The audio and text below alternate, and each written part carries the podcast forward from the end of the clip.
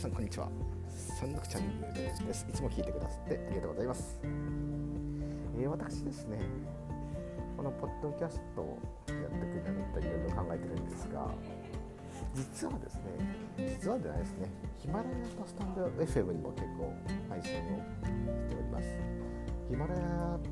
の方を、スタンド FM の方では、三六キャリアチャンネルという形で一人語りでですね、音声をずっと配信して、仕事と個人の関係性がどう変わっていくのか私の思うところを伝えてるんですが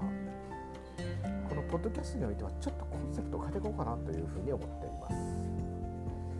えー、クラブハウスでですねとある方に言われたんですけれども三六さんってこう仲間と話してると生き生きしますねいい感じですねって言われてそうですか？と終わったんですが薄々感じてはいたんですよね。